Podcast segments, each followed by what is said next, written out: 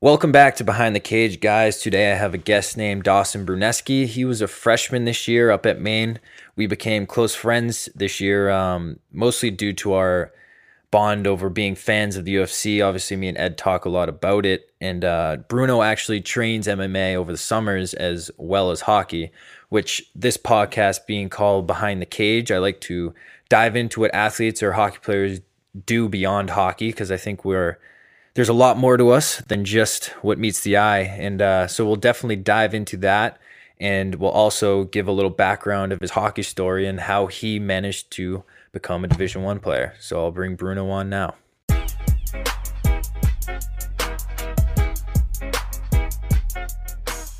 Bruno, what's going on, brother? Going on? How's uh how's the quarantine going? That's the that's the classic question right now. Been all right. Like, my area, I'm not sure about your you guys yet, but my area is starting to slowly open up and able to go to restaurants with limited capacity, and I'm actually able to get out golfing, which is nice. So the restraints are starting to get a little bit lifted, but it's definitely more normal than it was. That's uh that's unreal. Yeah, it's a little bit shittier here still, I guess you could say. But uh, yeah, what have you have you been working out at gyms? Are your gyms open? Gyms are not open yet. No, I thankfully I have a, a pretty nice gym, pretty nice setup downstairs in my my basement. I have a bunch of dumbbells and and free weights, stuff like that. I have a bench press rack, so I've been able to uh, to get most of my workouts, my lifts in just at my house here. And then I uh, also started training again with my my mixed martial arts uh, coach as well. Oh, so you, so you've been able to get in the M M A gym? Well, I haven't been going to that gym just because. Oh. We're fully lifted on that yet, but he um he reached out to me and said, hey, like, would you be comfortable if I come out to your place? I can bring some mats, I'll bring one of my students, and you guys can roll and that kind of stuff. Everyone's healthy, so it was oh that's that's unreal. Then that's sweet, dude. Oh fuck, I was gonna so that's cool. I want to definitely shit I'm blocking I don't want to definitely talk about um the M M A, but I I was thinking back to when I first found out who you were. It was because of Red, and he, uh, our coach Red was uh, talking to me about like the incoming freshman last year, and for some reason he likes to do this thing. Like the year prior, Lindy was coming in, and obviously Lindy's jacked as fuck, and uh, he comes up to me, he's like, I have a guy who can maybe outlift you. He's going to outlift you in the gym. And I'm like, that's awesome. I hope so. And then this past year when you're coming in, he comes up to me and he's like, hey, just so you know, one of the freshmen can kick your ass. He does M M A. I'm like, all right, bro. Thank you for, thank you for letting me know that, coach. Yeah. It was one of the first conversations I had with him down there was, yeah, Pat Shea.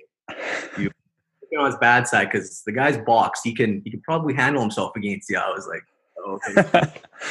You said that, I knew you and I were going to hit it off because we're both so big into that boxing and mixed martial arts and all that stuff. So I knew that you and I would just click immediately. Yeah, definitely. I, I figured as much when he told me that. I was excited to just have, because obviously I'm a like a diehard U F C fan, so I was excited to have someone else to watch the fights with and stuff and just chat about it. So it was fun. Like it, was, it was so nice this last year that like you and then Trails as well were super yeah. big. And years prior, like on teams before, none of the none of my teammates were really huge into it.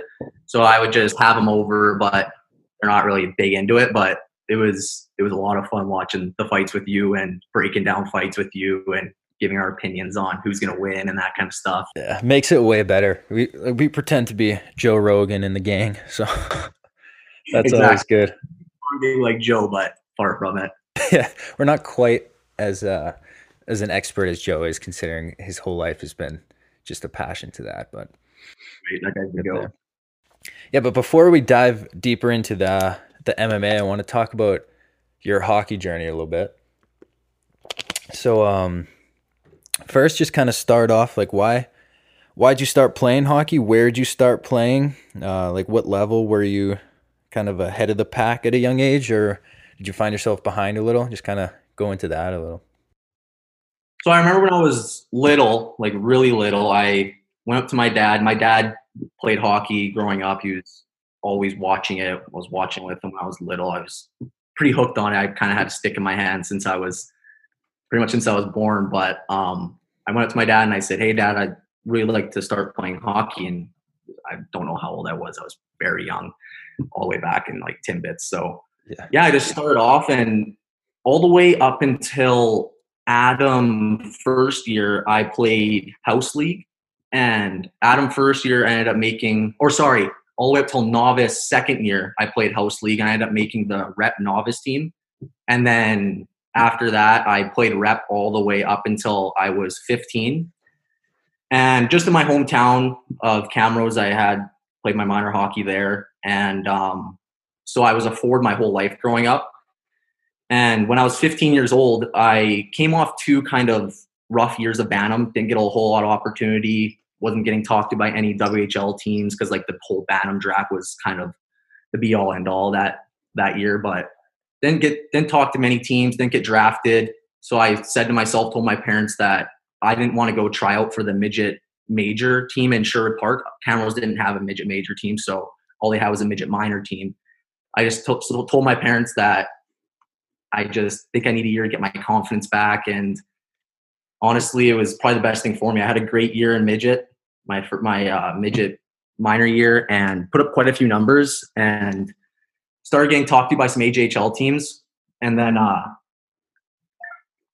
so after that year, I went to the Whitecourt Wolverines uh, spring camp going into my sixteen-year-old year and had an unbelievable camp. Ended up signing a roster spot with them out of spring camp, and then played my sixteen-year-old year in Whitecourt in Alberta Junior Hockey League, my seventeen-year-old year in Whitecourt, got traded to Drumheller. And at the time, I was really hesitant. Hold on, you broke you broke up quick there. One sec. So you said uh, you were really hesitant. To Drumheller, yeah. Okay. So, yeah, I was really hesitant on going to Drumheller. Just I knew a couple guys on the team, but I knew if I if I were to get traded from Whitecourt, it'd want to be to my hometown and play for the Camrose Kodiaks. It was always kind of a dream to play there, but I knew I had to go there and at least try it out. And I started off the year getting a lot of opportunity, more than I got my first two years. Didn't get a whole lot of opportunity my sixteen, seventeen year. I played more of a checking role, kind of a in-your-face guy, go out there and piss people off, but.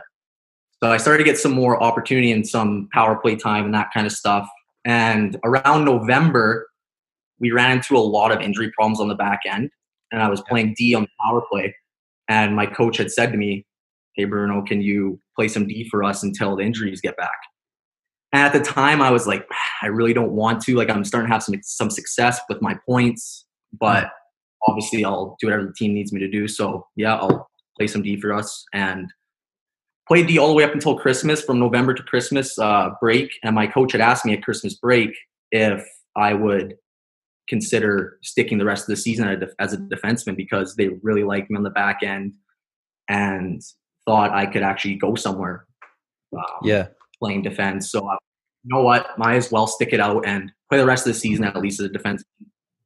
Finished out the season, started getting talked to by a few college teams. Before we dive into the college part, um, you talked briefly about how you decided to stay, I believe, in midget minor instead of going to midget major to build up your confidence. And uh, do you think that helped you grow as a player, staying at like the lower level? Totally. Years in Bantam, I um, didn't get really any opportunity. And uh, played more of a checking role, kind of like I did early on in my junior career. But that year in midget, I ended up putting up some pretty good numbers. I think I was second on my team in points, uh, up there in the league for points. So definitely playing that lower level and getting that opportunity and just building my confidence up. Only I think if I wouldn't have, I think if I would have went and played uh, major midget, I wouldn't have been where I am today because I don't think I would have gotten the like the opportunity and all the A J H L teams that were uh, interested in me talking to me. So yeah, I, I agree with that too. Cause like, um, around here, the, like the big decision a lot is to stay like high school or stay prep school or instead of going to junior right away. And I ended up staying, like I had stayed up uh, public school for a few years and uh, ended up staying in prep school versus going to the U S H L. And I personally believe, like, if you know that you're going to play every situation on a team, you're going to grow way more than going somewhere and then potentially not even playing, even though it's a higher level. If you're not really getting minutes, you're not going to develop as much, I, I think. And I think you experienced that too. Totally. Like if, if I would have went and played major midget, just by my past success, I don't think I would have got the opportunity, like the same opportunity as I got playing minor midget. Like minor midget, I was getting power play time. I was a key player on the team, and I don't know if I would have been that a key player playing major midget that year. I think that was definitely best for my development. And plus, I'm kind of a I hit puberty late. Like mm. my first and second year Bantam, I was like five three. Yeah. Five five one my first year, five three my second year. Then my first year midget, I was five eight. So I hit my first growth spurt. So I think that it really benefited me playing at a lower level, not quite the highest level. Dude, yeah, I, I can relate to that. And I think a lot of kids out there, man, can relate to blooming late, or and because uh, they'll see their teammates and they'll be, or friends who are huge already, and they're able to play at the higher level and have success. So you'll want to do what they're doing, but you kind of got to, it sucks in the moment, but you kind of have to make sure you're, take your time developing, because you're, you need time to grow. And then when you dominate that level and become the best there, then you can catch up to them. And you will catch up when you grow, because the friggin' level of growth when you're going through puberty is crazy. Yeah, I think it, like, everyone is so concerned about, like, especially being a young hockey player. I remember I always wanted that jacket, right? Like that uh, top level, that midget, triple, or that uh, to that Adam double A, that that big time jacket, just to say like you're on the team. But I don't think that needs to really be the case. Like some, for some people, yes, you can, if you're an earlier developer or if you are good enough at the time, go play that high level, go challenge yourself. But if you're not, if you're a late bloomer, you're not quite there yet, you're not going to get the same amount of opportunities you would playing at a lower level. I feel like the lower level is the way to go. Yeah, definitely. If you need it. For sure. And you just become the best there before moving on. And it's just like some people have a slower path due to, unfortunately, when you're growing and hitting puberty, which you just kind of got to roll with, but you'll catch up eventually. And I I'm, I'm, I like that that happened. It's a little bit of adversity to show. For sure. It's kind of, yeah. And it's kind of like, so like the up and coming fighters, you would know this, like yeah. they're, it's like Sean O'Malley. Like they're just kind of kind of feed them some some fighters, get some hype behind them, let them develop a little bit more, and then once he's ready, face a, a higher contender, right? Mm-hmm. So you don't always want to jump right in. It's like a guy like Darren Till jumped into the title yeah. shot too with starch. Got like, cracked. Absolutely. Um, so you were a forward up until your last year of junior? Is that what you said? Yeah. So I played D. Yeah, I was four and t- up until my second last year, halfway through the season of junior. In my eighteen-year-old year, about November, I switched to D and just ended up playing D for the rest of that season. And then I ended up committing to Maine. I came up on a on a visit in like February, and I ended up committing uh, later that week in February. Random, there's a question.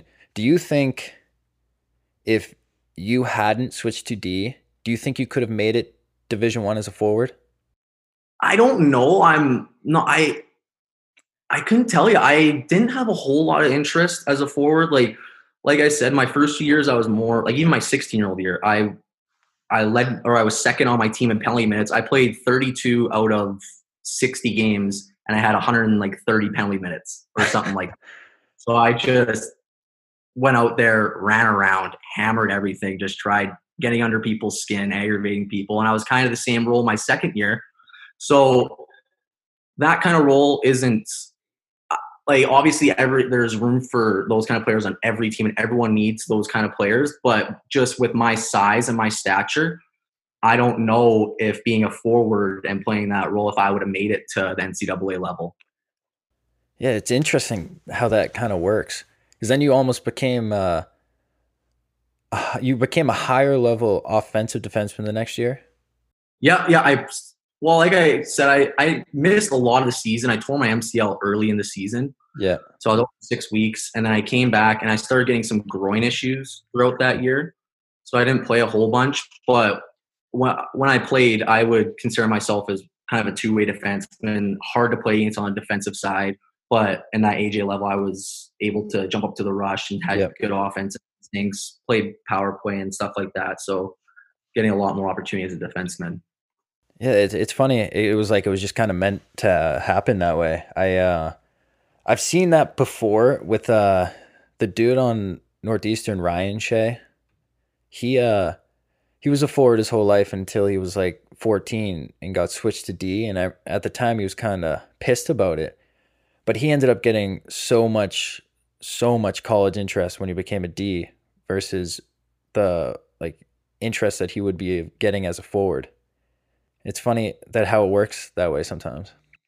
Yeah, and I think back, like if if I, I was highly considering requesting a trade, like when I got traded to Drum, because I my heart was like set on Camrose. Like I wanted to play in my hometown, live at home, that kind of stuff. But if I look back and think, like if I would have came to Camrose, I probably wouldn't have played D, and I definitely wouldn't be where I am today playing at the University of Maine. That's for sure. In my opinion, at least.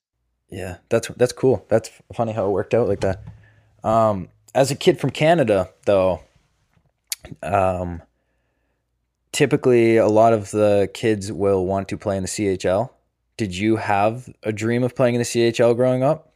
Little bit. Um, I actually, when I, after my first year of, after my sixteen year old year playing in Whitecourt, I was kind of known as a feisty player and that kind of stuff. And I actually started to gain some interest from some W H L teams, but I knew if I were to go to the dub that my role would probably be a fourth liner, a checker, a guy that went out there and had to fight and that kind of stuff. And I, I wanted to be more than just that kind of player. And so I just stuck to, stuck to my roots in the A J.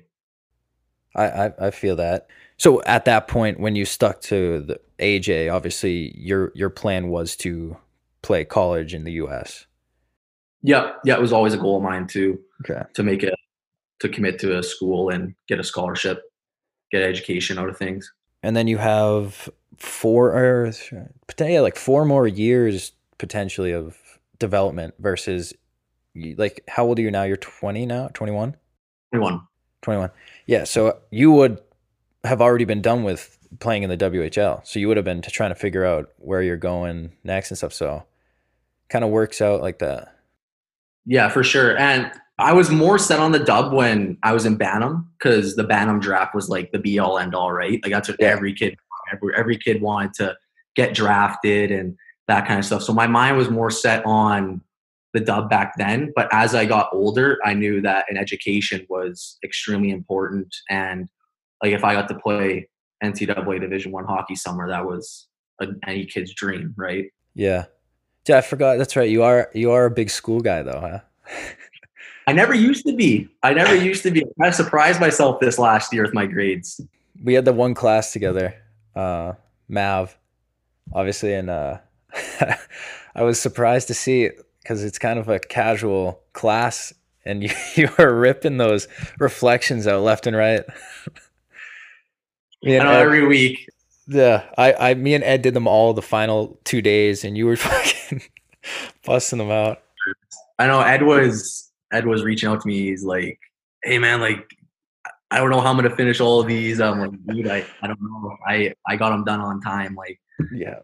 I just, I would be too stressed. I'm the kind of guy where if I get an assign, if I get an assignment handed to me, I need to get it done. I can't wait till last minute to hand it in. Otherwise I just get way too stressed about things. And there's nothing wrong with that. That's probably the better way to do it. I, I was, I spent a full probably day completely dedicated to that. And that sucks doing that. So I mean, and they were hard. Like they're five hundred words. Like you had to come up yeah. with some stuff. You have to really bullshit your way through it. Like, that's definitely what I did. You kind of just got to yeah. B S your way through it. Speaking of school in Maine and stuff, you you did make your way to Maine. Obviously, you said they uh, recruited you your, in the past year of um, junior, and you came in. What was your experience like your first your freshman year this year? What are your thoughts? It's fantastic. Like the guys, like couldn't have had a better group of guys for my first year of college, and the whole school side of things and college life is it was a lot of fun. Had a lot of fun this last year. Uh, in terms of hockey, like being a freshman, I didn't get a whole pile of opportunity, but I'm definitely working my ass off this summer to try and get some more opportunity in for this next year. But I absolutely loved it. Like I, I cannot wait to go back next year. Yeah, that that's unreal. I, I agree. I've had that. Uh, I it's probably it's gone now, but like looking back, like the four years, it was it was just a blast. And obviously, you have three more. Just enjoy the hell out of that. But uh, it's talk talking about um, how you were saying like yeah, as a freshman, you came in, you didn't get too much love, which uh, a lot of that happens to uh to a lot of kids, and you're you kind of seem to deal with it well. Like you you seem pretty mentally tough. Like you you didn't let it ruin your confidence at all. You you just kept pushing, and I think I think having that type of attitude and work ethic will end up you will you will end up seeing minutes with that. Did did you feel like you handled it well like that?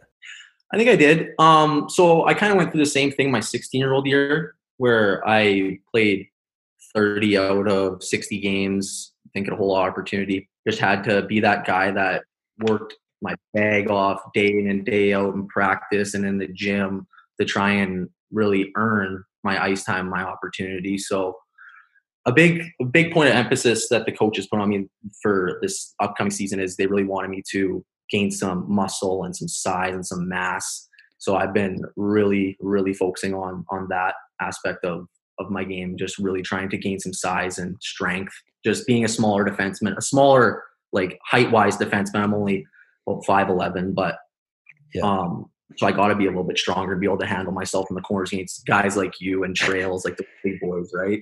It's bulking season now. Right, exactly. Which obviously has been kind of a struggle too, because with the gyms not being open. But I mean, you'll find a way. You've been you've been grinding, I'm assuming. Oh yeah, like I said, I got a I got a whole bunch. I got dumbbells all the way up to like seventy-five pounds down there. I got a bench press machine, so I've been able to. Really hasn't oh, affected yeah. me too much. I've been able to be lifting every single day, and you've been gaining gaining a lot of strength.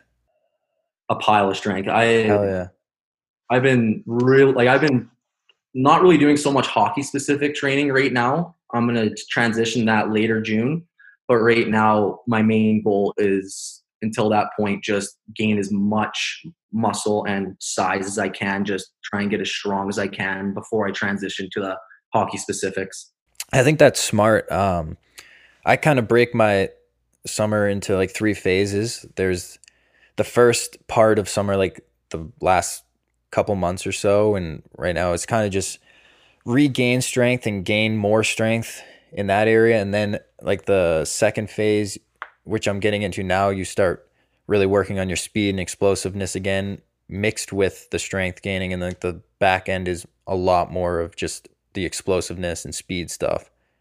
I think that works pretty well. Yeah, totally. I I'm gonna start my transition over to like that kind of phase here soon, but I just want like a little extra time to, because that was like a main point of emphasis was my strength. I needed to get stronger. So I've just completely changed my workout program and routine to trying to bulk up and get big.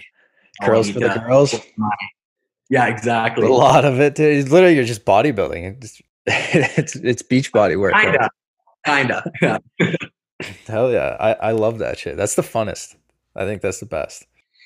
Well, there's nothing like just going and ripping a little beach body. You feel so good after. I know. I know, actually. Um, I was going to say for my point of view as like a senior with you guys coming in, I don't, obviously this was your first experience on the team, but as a whole, dude, like this year was probably, fuck, I'm cutting. This year was probably like the best, closest team that we had in my four years. And I think, I don't know if it probably had a lot to do because you guys had ten guys come in. And the, I think the way that we all had relationships before with the guys returning, but the way that we all just, for some whatever reason, with the freshmen, we all became such good friends. And I was talking about with Quinny how we could go around at the party and like talk to anyone. We had a relationship with like every single guy, which I thought was really cool. Totally. And a big part of that was was you guys, like guys like Trails, and I there's a bunch of you guys that reached out to myself and I'm sure the other freshmen that came in and really just welcomed us. Like that was a very big part of it, is just knowing that you guys weren't gonna kind of like exclude us from stuff just since we're freshmen. You guys just brought us right in and just, it was fantastic.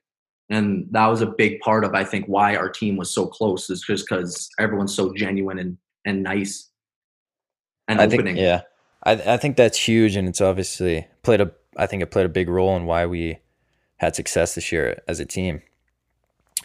So now that we've kind of gone over your hockey story, I want to dive into now, because I did market this as how you were a hockey player and an M M A fighter. Um, how old like were you? What's that? I like how you say M M A fighter. I yeah. I don't actually like. I've never actually like fought in a competition, but I know I knew what you meant. Yeah, yeah. But we're gonna are gonna market it like that. I like it. I like a little clickbait. Yeah, hell yeah. Uh, future U F C fighter. Yeah, future U F C fighter. Watch it. and and N H L player, all yeah, in one. He's gonna, yeah. he's gonna be playing the N H L in the winter, U F C in the summer. It's gonna be crazy. How do you? Old captain of hockey and M M A. Yeah, exactly. But uh, I want to talk about why, uh, when you started and what made you start training mixed martial arts. So I'm going into my fifth year now of training it. And for as long as I can remember, I've been just a massive fan of M M A and the U F C. And I just, I've always, like when I was younger, I always wanted to like learn how to defend myself and just really understand what those guys are doing in there.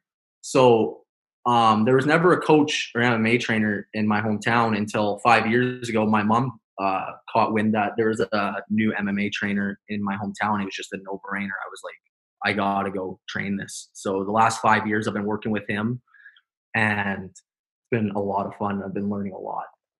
I think that's so cool. I, I've always wanted to do it. I've never uh, seemed to have or find the time to do it, but I think it's just so cool to like, you know, not that you're, you're going out looking to like fight people in the street, but like if you ever find yourself in a situation where someone's coming at you and stuff, you know how to defend yourself.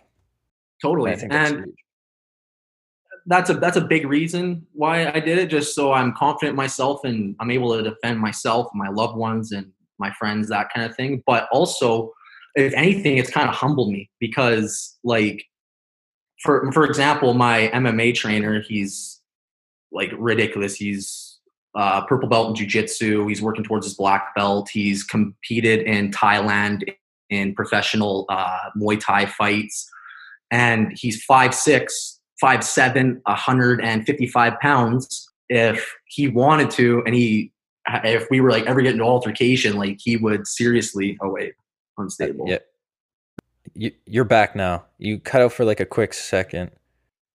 Okay. I'll just kind of pick up where it was. Um, just knowing that there's a, there's guys out there that are smaller than you. Like for example, he's five. Yeah. Like I say, he's like five seven one hundred fifty-five pounds. But if he were, if we were to get into an altercation, he would completely like have his way with me, and I would have yeah.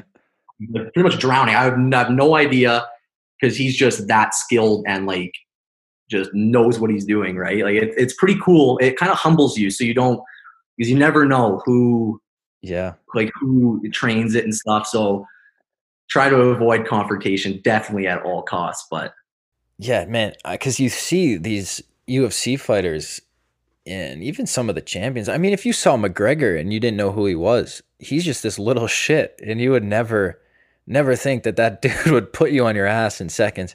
It's kind of, oh man, scary, right? Yeah. Like, and got Demetrius Johnson, who's five three one hundred twenty-five pounds, but could beat up ninety percent of the population. It's, it's pretty crazy. It, it, that's why I find kind of find it so fascinating, because that little guy, like it, it, there was always that stigma, like David versus Goliath, like Goliath will always win, but like yeah. nowadays it's like guys are so skilled and so good and so technical that they can handle themselves no matter what size you are. Yeah, it. I think it's a lesson to a lot of people to not, to not go out just looking and picking fights because you don't know. Totally. Like yeah, I'm very confident in my ability to defend myself, but I would never, I'm terrified and I would never like go out and try and start something. Yeah. Right? It's just it's not who I am. And plus like, like I said, just learning it really humbles a person because you know, there are people out there like that could just do whatever they want to really. Right. Yeah, absolutely. What's uh what's your favorite part, uh, favorite art, I should say, of them all, F- favorite skill to learn? So for the past four years, I've been really focusing on like the striking aspect. I haven't really done a whole bunch. Of, we've done a little bit of grappling and jits and stuff, but I told them this summer, I really want to focus heavy on my grappling and my jits. So that's all we've been really training the past few weeks. And it's, I think it's probably my favorite part. Yeah. My favorite, like it's absolutely crazy. Like, there's just so much stuff that you can learn. It's just endless and everything's just so technical and like pers- you have to be so precise with everything. It's, I definitely think my, my new favorite part is the, uh, the grappling aspect. It used to be striking, but yeah. I think the grappling aspect I've kind of fallen in love with lately. That's unreal. And you think you've just in the last like month or so, you've come a long way. Like a long way. I haven't really, cause we haven't really trained, um, just specifically grappling and jits and wrestling. Yeah. Like strictly. I, t- then I told him I, I'm, I really just want to emphasize my grappling this summer and just be really confident in my grappling. So I've, I feel like I've improved quite a bit in, in the past couple months, or the past month that we've been training. I gotta, dude, I gotta get out there and, and visit and train with, uh, with you and your trainer. Dude, totally. I want to learn. Like, any, it'd be so much fun to have you out. Hell yeah. Maybe like when everything's reopening more in like a, like a month or so or something, I, maybe I could just pop out. Who knows? Dude, totally. I would love that. Love to have you out here. That'd be a lot of fun. And then I, then when I go back to Maine next year, we can just beat up Ed together and just show him what's up a little bit. Let's tag team him. Yeah, exactly. Show him what we've learned. Yeah. Hell yeah. So, um, so obviously U F C right now has been kind of like the only sport, uh, I think actually probably is the only sport that's been still happening. Um, what are your thoughts on the previous couple cards? I know like Woodley kind of got his ass kicked, and then prior to that, Gaethje and Ferguson. What were your thoughts on those?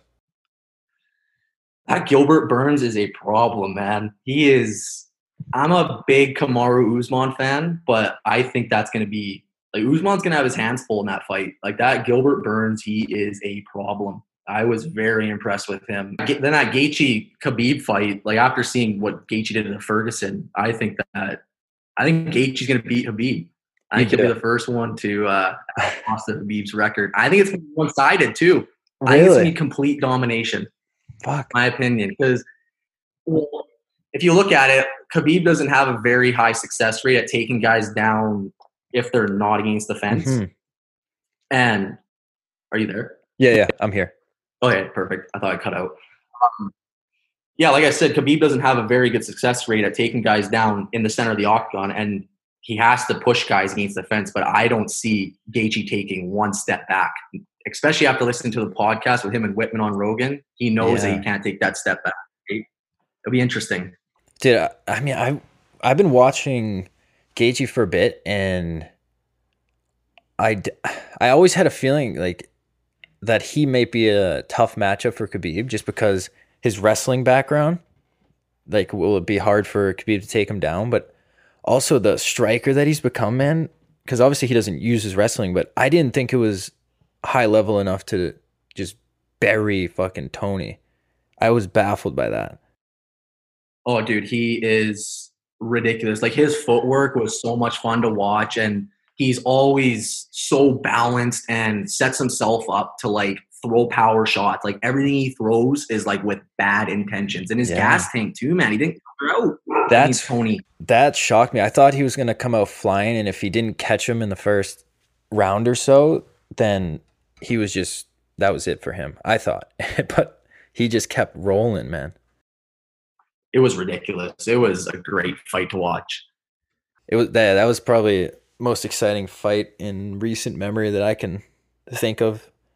That was that was unbelievable. Tony's face was just mush. I didn't think he was going to do that to Tony, that's for sure. Usually it's the other way around with Tony and his opponents. Yeah, dude. And he was, he was burying him, and Tony just wouldn't go down. Since when does he have a chin like that, man? Right? Like, I thought that Tony didn't have a great chin. No, he got I didn't either. Previous fights, but he took some bomb. That was insane. That was very exciting. Um, Gilbert Burns, I... uh Man, I had no clue really even who he was going into this this past weekend, and he just absolutely destroyed people. Or Woodley, sorry. I, I thought Woodley was just going to starch him, and that did not happen. Yeah, because uh, Burns, like, he's fought some good guys. Like his, I think his last fight was Damian Maya, and he starched him with a, I think it was a left hook. But um, I definitely didn't expect that from Gilbert Burns. I... I thought it was going to be all Woodley, but then I also listened to an interview with uh, Kamaru Usman. He was talking about the Burns-Woodley matchup, and Usman was saying if the right Tyron doesn't show up, it's going to be a long night mm-hmm. for him. So that kind of made me transition a little bit over to Burns, but I was still like Team Woodley that whole way. Did you think Woodley, his pop wasn't there? Like his big power and speed that's typically there? I just... I didn't see his reaction time was even off a little, like defensively and shit. It just looked off. Yeah. Well, um, Josh Thompson made a good point. I think I sent you the video, uh, how he said like Woodley leading up to the fight was saying how he's in great shape and he had fifteen months or whatever it was off. And he was super confident coming into the fight. And yeah, like if, if you're confident coming to the fight, but no one expects to get clipped and dropped thirty seconds into the fight like Woodley did, right? And that kind That's of, true. I feel, changed the – and he got cut bad, right? Like Gilbert yeah. you know, sliced him open with an elbow and just dominated that first round. That first round was like a ten eight round. It was brutal. It was bad. And I don't know, Woodley just couldn't seem to get going after that. Yeah, I guess, I guess that is the way to look at it, that he came out right away and just got dropped. So, it, like, his whole – probably energy level was off after that too, and like ability to snap it off probably. Totally. For sure. Which, yeah. But yeah, man, I'm excited to see if I, I think Masvidal deserves to have the fight first, but I am excited to see Burns start fighting some of those bigger guys. Maybe Covington first. I think that could be mm-hmm. fun. Yeah, uh, that'd be, that'd be fight. Very interesting because uh, the pace Covington brings and stuff, it would also give a little hint into how he would match up against uh, uh, Kamaru Usman if if he won that. So totally. Maybe. I think that's what they should do. I think they should give Masvidal the, the title fight because he deserves it with the guys that he's beaten and how sensational he's been performing. Yeah, but he's been killing. I'd like to see Burns fight a, fight a guy like Covington with that high yeah. pace, kind of like how what Usman would look like to him. The, the only problem is right now everyone thinks in that division thinks they're worth more money than they are, so they're not making any moves right now. Like Masvidal's waiting for this big paycheck, so he's like, oh, never mind, I want to fight Diaz, all this shit. Now now Usman wants to fight McGregor so he can get paid more and shit. Dude, he's fucking... I do not want to see that Usman McGregor. Uh, like that that. kind of scares me. I... Terrifies me. The only thing is that Usman is talking, he's like, yeah, we'll stand for the first couple...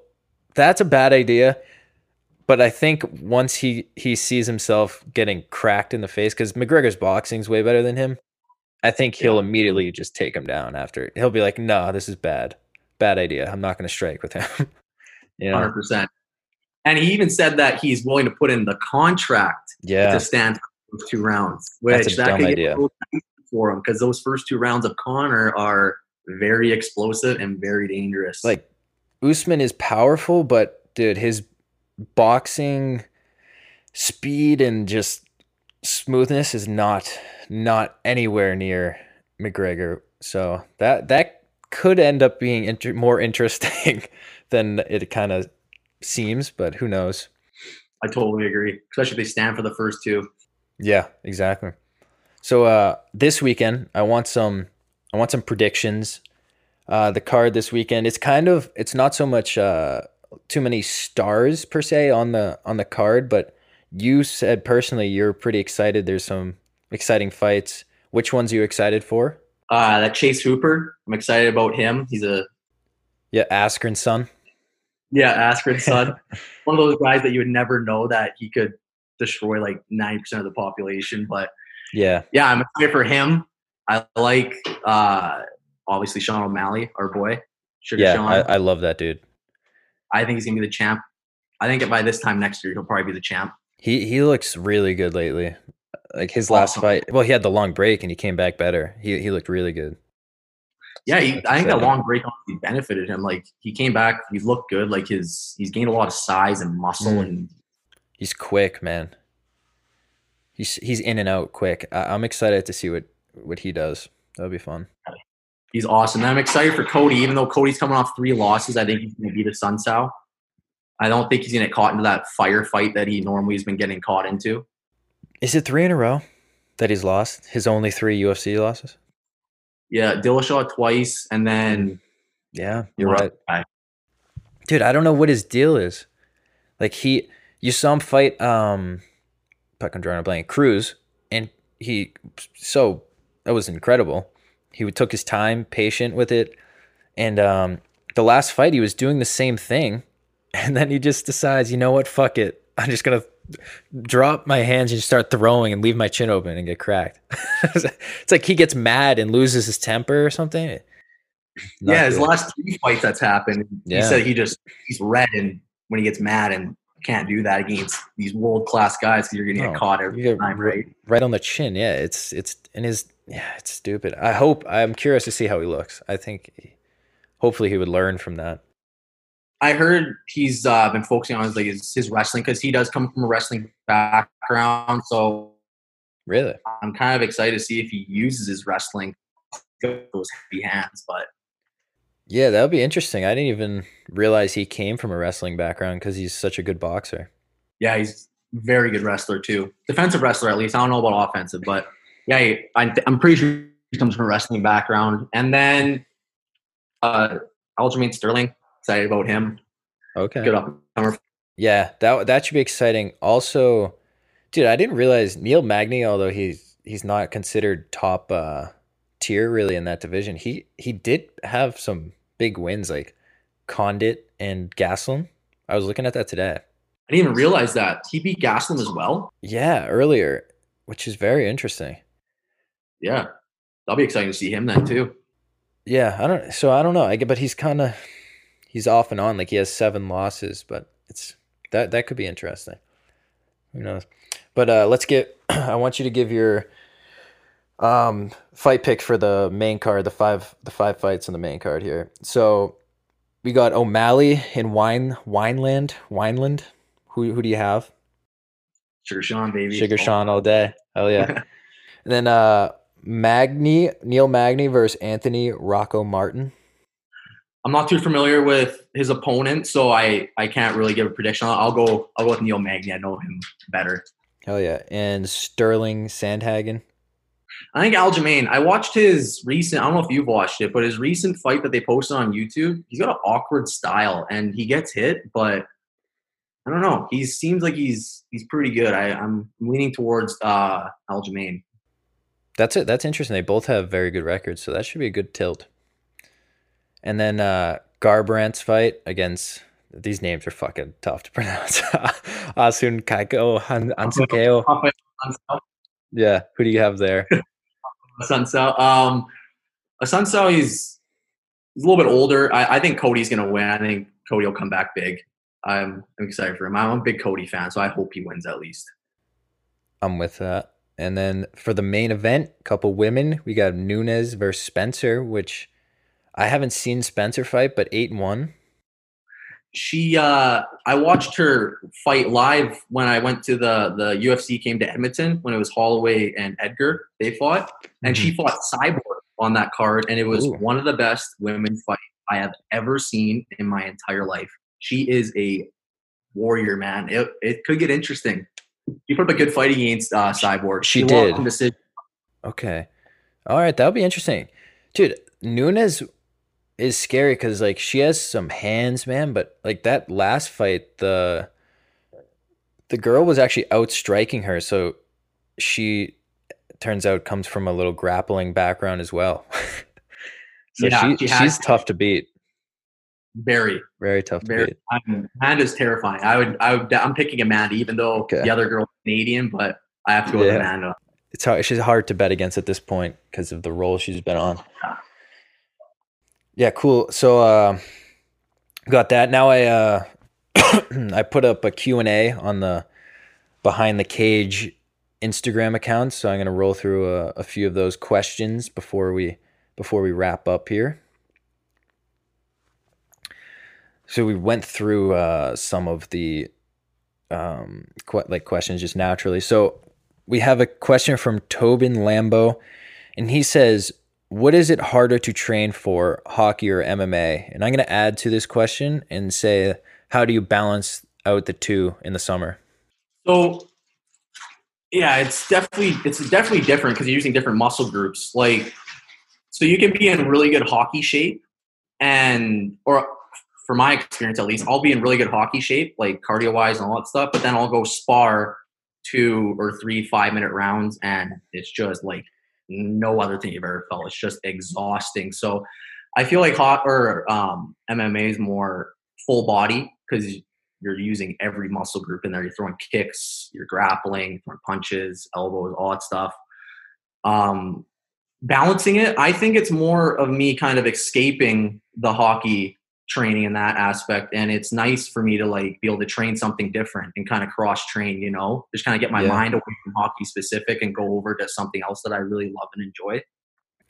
Yeah, I think that's cool. I, and a big part of like the name of this podcast is Behind the Cage, is kind of like what athletes and hockey players do beyond hockey. So I like to showcase that, and it, it you doing M M A, like you just said, it kind of works as an escape, and which I'm assuming is very helpful to get your mind, because you can't just be doing hockey twenty-four seven. It would become a lot, you know? So it's something, something else that you can do as an escape. Totally. Moving on. We got Cups ten. He says, who would win in an M M A fight? You or me? I'll, I'll answer this, and I'd go, I'd, I'll go with Bruno, even though I am, uh, Uh, heavier and stronger than him. The I'd say technique would would win here in this situation. Until I until I start training, I can't confidently say I could beat a guy who trains for the last five years. So I'll be serious, you'd be a serious problem if you started training though with. I think because I I'm strength. I yeah I and I'm I'm pretty powerful just naturally. So I think I I do want to try. I got to start learning. For sure, you got yeah like you say you got to come down, and we'll get together with my trainer and we'll. Yeah. Hit some sessions. That'd be a lot of fun. Definitely yep. do that. Do you golf at all? Yeah. Someone, this same case said, what's your handicap on the golf course?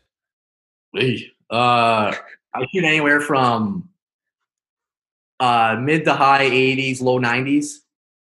Good so I, I don't know. I don't know my exact handicap. This is the first year I've really taken golf serious.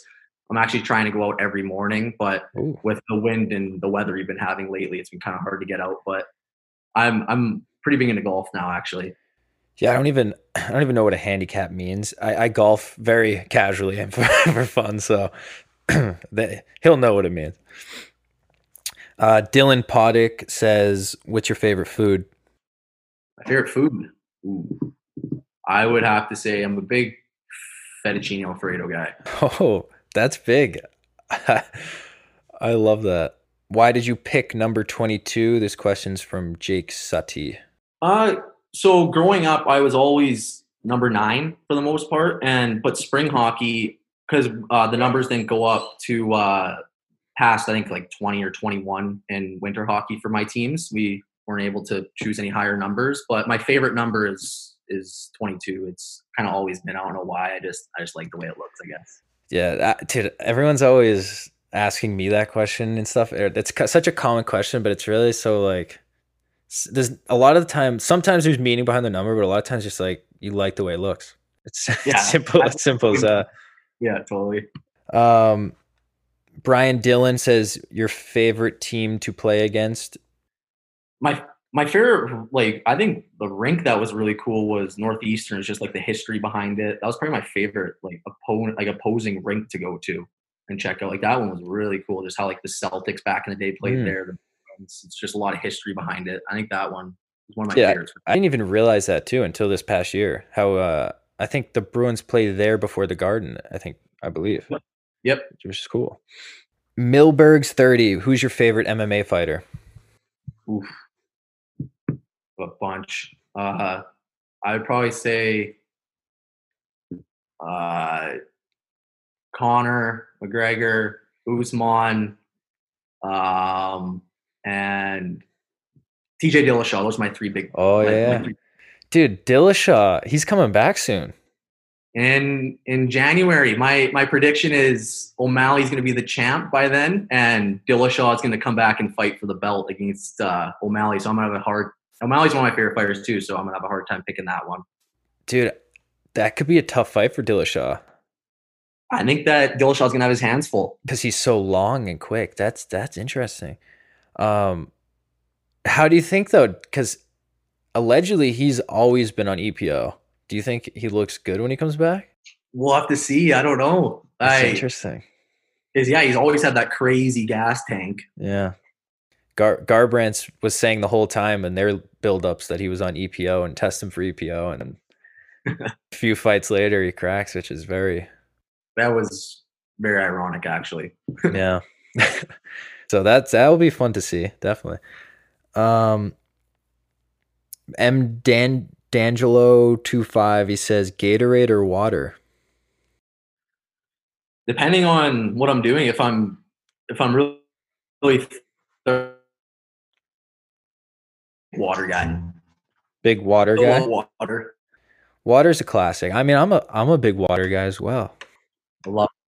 Cheers to water, the sponsor. Hey, I heard you're sold out larger in. Uh, Your Shea Hydrated merch. I wanted to get one of the your shirts, but the larges are all sold out. Dude, the larges went very fast. Um, that like I ordered, I want to say twenty larges, and I ordered twenty-five medium because on, when I took a poll, there was a bit more medium, but the larges went super fast. I might have to restock. Do you have any extra larges? I have. Yeah, if you don't restock. The the X Ls sold out as well, but I ordered a bit less of those. There's only. There's one small, there's one medium, and there's one X, uh, double X L left. That's all I got. That's all I got okay. left. You restock, you know. I will. I will. I might restock the larges for like a limited amount, just because how fast they went. But uh, yeah. Okay, so we got. Ooh, I don't know how to pronounce. We have D Nage eighty-five. Favorite spot to get pizza near you, Maine. Oh, oh, hot for sure. It's a classic. Grounds, yeah. Hell yeah! And it, I mean, it helps that they have a bar. Right. the, boy, the boys can hang out there, so it definitely helps. Uh, M. D'Angelo two five. What stick specs do you use? Uh, I use a P twenty eight curve. I like the big toe curve and um, flex. I use seventy five flex. I might need to move up to uh, eighty this year though. A little whippy. I like snap it, it off. Good. E. Sullivan fifty-five. This is the final question. We have, who was your favorite hockey player growing up? I'd probably say Jamie Benn. I just like the way he plays. He's a complete player. He's super skilled, puts up big numbers. Plus he can fight and plays physical. He's just a complete player. I love that type of player. I, th- I think he's, I think he's the man. That, that complete style and guy who's like skilled, but also physical. I love that style. That's cool. Awesome. I'm all for that. Kind of like you. A little bit, but I'm smaller. I'm shorter, I should say. A little. So I'll have to grow a little, and then I can be Jamie Benn. Yeah, exactly. But, uh, yeah, that that wraps up the questions. Kind of wraps up uh, any specific topics that I had planned. Um, off the top of your head, is there anything in the past few weeks that you would say is a beef? Because sometimes I'll, we'll do beef of the week. Is anyone anyone piss you off out there recently? Mm, you think about this for a sec. Maybe just some people on the road when I'm driving. It's always a good one. Yeah. I would people say that. Suck. Yeah. People suck at driving, and I've gotten kind of annoyed recently with a couple people, but nothing big. That's it. Yeah. Well, so we'll go with the beef of the week is bad drivers this bad week. Driver. I, uh, I actually was a bad driver recently by accident. Quick. Oh, I, typically, sure I typically you, you, you're shitting on everyone else and you're complaining about everyone else around you. But I almost turned out when a car was coming the other day, and I was like, what the fuck am I doing? Kind of had to reverse. And there was a guy behind me. Like, why is he reversing? I mean, that's the, that's always an awkward ass feeling when you have to do that. So we always have our, we all have our moments yeah. when it comes to driving. Exactly. But it still doesn't give a pass for these bad drivers. Like, fucking no. Major beef there. Definitely not. But yeah, uh, any last remarks you want to make? Do you want to say your social media handles? I'll put them at the bottom regardless, but you can tell, remind people right now if you want to. I just have Instagram. My Instagram is uh, Dawson Bruneski nine, all one word. And that's really about it. Everybody, everyone that is listening to Behind the Cage, go follow him. But uh, yeah, for sure. Thank you. Uh, thanks for coming on, man. This is fun. For sure. Good Thank time. you. I mean, it's been a long time in the coming. Like, we I know. Plan this for a while, and I'm glad we were able to. I know. Dude, we'll have to do it again, just in uh, like shoot the shit about like M M A cars and just have fun with it. So we'll have to, we'll have you back on for that purpose. Definitely. I love it. I'd love it. Yeah. Good stuff. All right. That'll wrap it up. Thank you, Bruno. Thanks for having me, Chazo.